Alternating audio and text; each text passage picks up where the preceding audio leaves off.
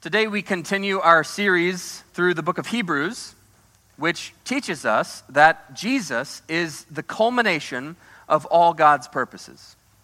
Jesus has led and is leading us into a whole new world, a world over which he reigns. And there's no going back. Jesus is the culmination of all God's purposes. And so to follow him into his new world, is worth whatever following him may cost us. We've come now to Hebrews chapter 4, and we're, we're building upon what Andy preached for us last week out of chapter 3. Um, so I'm going to jump right in. Chapter 4, verse 1. Therefore, while the promise of entering his rest still stands, let us fear, lest any of you should seem to have failed to reach it. So in, in chapter 3, the author of Hebrews began teaching through Psalm 95. And in chapter 4, we're still talking about it. We're still talking about Psalm 95. However, the tone has shifted a little bit. Chapter 3 issued a warning Hear the voice of the Lord and obey the voice of the Lord, or you will face his judgment. But chapter 4 issues a promise Hear the voice of the Lord and obey the voice of the Lord, and you will enter into his rest. Verses 1 through 10 uh, really make a pretty simple argument, but it, it can be easy to lose track of the argument because the author keeps bouncing back and forth. So he quotes Psalm 95, then he explains the quote. He quotes Psalm 95 and explains the quote. And he quotes Psalm 95 and explains the quote. And so because it's a little bit easy to lose track of the argument, I'm going to tell you on the front end the basic point he's trying to make, and then we'll read the verses. Okay? In the beginning, God created the heavens and the earth, and God rested on the seventh day, the Sabbath. Everything was good. All of creation was free to flourish under the favor of God. And so God rested. However, Adam failed to faithfully enter into and to abide within God's, rat, God's rest, the Sabbath rest of God. And the result was that mankind was exiled from God's rest. Now, skipping ahead to the story of the Exodus, we see God commissioning Moses to lead the people of Israel out of Egypt through the wilderness and into the land of promise. The story of the Exodus is about God welcoming his people back into his rest. However, despite witnessing divine plagues and walls of water and pillars of fire, the people of God fail to hear his voice and to obey his voice when he says that it's time to re enter his rest. God says, Enter into my rest. And the people say, No thanks. We'd rather go back to Egypt. Now, keep in mind, Egypt is where they were afflicted with heavy burdens. Egypt is where their lives were bitter with hard service. those are quotes from Exodus, from, from the book of Exodus. Egypt is where they had no rest. And so God permits an entire generation to die in the wilderness, including Moses. But following the death of Moses, Joshua takes over, and God once again extends that offer to enter into his rest. God says, Be strong and courageous. Enter into my rest. And this time, the people listen and they obey and they follow Joshua into the land of promise. After decades of, of wandering around in the wilderness, the people could finally settle in the land. They could build homes and fortify cities and develop culture and grow crops and prosper in every way that you cannot prosper when you are wandering around in the wilderness. But here's the thing according to Hebrews 4, all of this happened hundreds of years before Psalm 95 was written. Psalm 95 is recounting historical events, it's recounting the story of the Exodus, but at the same time, Psalm 95 is extending a present promise. Today, today, if you hear his voice, do not harden your heart. So Psalm 95 promises rest to every generation. As long as we can call today, today, the promise of rest still stands. The rest that Joshua led the people into was, was great. However, there remains an even greater Sabbath rest for the people of God. And that, according to the author of Hebrews, is the greater rest that we are following Jesus into. So that's the basic argument of verses 1 to 10. Um, now let's read it. Therefore, while the promise of entering his rest still stands, let us fear lest any of you should seem to have failed to reach it. For good news came to us, just as to them, the, the wilderness generation. But the message they heard did not benefit them, because they were not united by faith with those who listened. For we who have believed enter that rest. As he has said, I swore in my wrath, they shall not enter my rest, although his works were finished from the foundation of the world. For he has somewhere spoken of the seventh day in this way, and God rested on the seventh day from all his works. And again, in this passage, in Psalm 95, he said, They shall not enter my rest. Since, therefore, it remains for some to enter it, and those who formerly received the good news failed to enter because of disobedience, again, he appoints a certain day, today, saying through David so long afterward, in the words already quoted, Today, if you hear his voice, do not harden your hearts. For if Joshua had given them rest, God would not have spoken of another day later on. So then, there remains a Sabbath rest for the people of God. For whoever has entered God's rest has also rested from his works, as God did from His. Our God is a God who rests and gives rest. He welcomes us into His rest. Adam and Eve lost it, and the wilderness generation refused it. But Joshua and his generation entered into it. And yet, Psalm 95 promises another rest yet to come. Jesus, the greater Joshua, is leading us into that rest. Let us therefore, verse 11, strive to enter that rest, so that no one may fall by the same sort of disobedience. Now, at, this point, I want us to remember that although the book of Hebrews remains applicable to us and to our situation, as does every passage of Scripture, the book of Hebrews is not immediately or directly applicable to us. The original audience to whom the book of Hebrews was written, the original audience was living in the overlap of two worlds. An old world was passing away and a new world was breaking in. So, in that sense, the Israelites in the wilderness and the Jesus followers of the first century were truly parallel peoples both generations had been redeemed by God. But both generations were contemplating a, a return to the old world. The Israelites in the wilderness were contemplating a return to Egypt, and the Jesus followers of the first century were contemplating a return back to the Judaism of the old world, back to a system that did not sufficiently factor Jesus into the equation. And so the early church, this, this first century church, was living through a period of testing in the wilderness. And so the New Testament book of Hebrews corresponds to the Old Testament book of Deuteronomy, if you're familiar with that. Both books were written to wilderness generations, and the basic content of both books is essentially the same.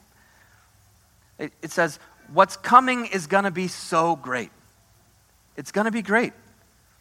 You are entering into the Sabbath rest of God. So cling to Him.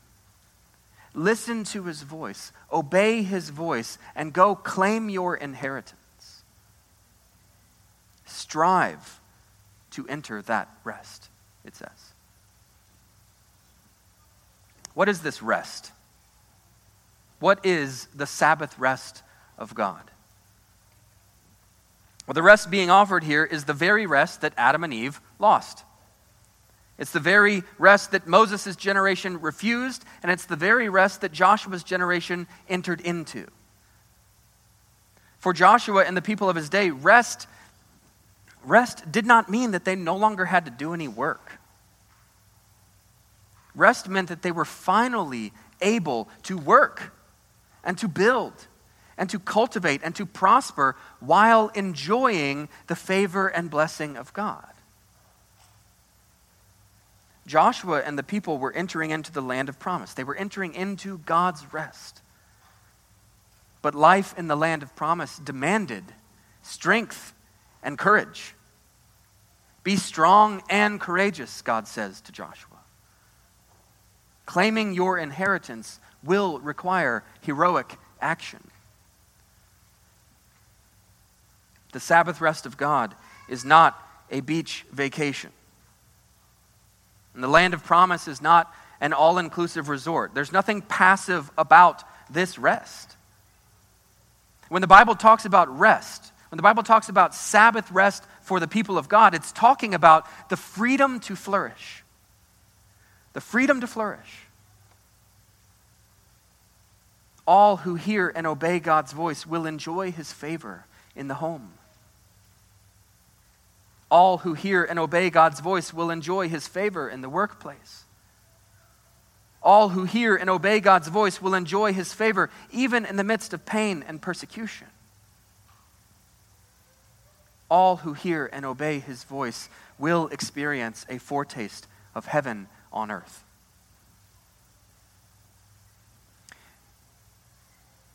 And I think that is why verses 12 and 13 have everything to do with the preceding verses, verses 1 through 11.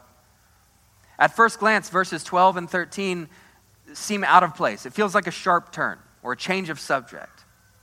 But it's really not. The emphasis is still on hearing and obeying God's voice, the Word of God. For, the Word of God is living and active, sharper than any two edged sword, piercing to the division of soul and of spirit, of joints and of marrow, and discerning the thoughts and intentions of the heart. And no creature is hidden from his sight, but all are naked and exposed to the eyes of him to whom we must give account. The Word of God is alive, the Word of God is active. The Word of God is sharper than the sharpest two edged sword. It will cut you up. It will pierce right through to, to your inner thoughts and intentions, the inner thoughts and intentions of your heart. We are all exposed before it. There, there's nowhere to hide. The Greek word for exposed here is, is very interesting. It's, it's where we derive the word trachea or tracheotomy. It refers to the neck. Before the Word of God, our necks are exposed. And I think, I think these, these first century Jewish Christians would have associated all of this imagery in verses 12 and 13 with temple worship, and more specifically, with the sacrifice of animals. Animal sacrifice was obviously part of the old world that was passing away because Jesus was the once for all sacrifice. But even so, the, these first century Jewish Christians would have been very familiar with animal sacrifice. For many centuries, they, they had been bringing animals to the temple priests, and the priests would take the animals and expose their necks and pierce to the division of joints and marrow. The imagery is sacrificial imagery. And so like sacrificial animals, The author of Hebrews is reminding us that, that our necks, our necks are exposed before the Word of God, the sharp sword of the Word of God. In the end, every neck is exposed. We can expose our necks willingly, or we can expose our necks unwillingly, but our necks will be exposed. The Word of God will eventually disclose the truth of what is in your heart. Your secret thoughts, your, your plans and intentions, whatever is really driving you. And so we are all faced, each and every one of us is faced today and every day, as long as we can call today today, with a choice between surgery and autopsy. One way or another, you're going to be pierced by the Word of God. You're going to be cut up. And so, if it's going to happen eventually, you may as well get on with it. Lest any of us should seem to have failed to enter into God's rest. When it comes to God's rest, we should all have FOMO. We should all have the fear of missing out. We should all want to experience life, true life, a full life in the land of promise life under the favor and blessing of God, the, the freedom to flourish under the favor and blessing of God. We should all want that. So, so how do we reach it? How do we reach the land of promise? How do we experience God's rest? What does it mean to strive to enter it? What does that look like? It looks like sticking out our necks. It looks like choosing surgery now rather than autopsy later. It looks like submitting to the, the wise counsel and, and the steady hand and the skilled scalpel of the great physician. Jesus knows what he's talking about. He became one of us. He has firsthand knowledge of our condition. He has firsthand knowledge of the disease we're all dying from. And he's offering to perform life saving surgery. Expose your neck to him. Today is the day. Do not delay. Delay hardens the heart. Delay makes future repentance more difficult. Delay puts God to the test because today will not last forever, and tomorrow is too late. Hear the word of God, obey the word of God, and thereby enter into the Sabbath rest of God. Pray with me.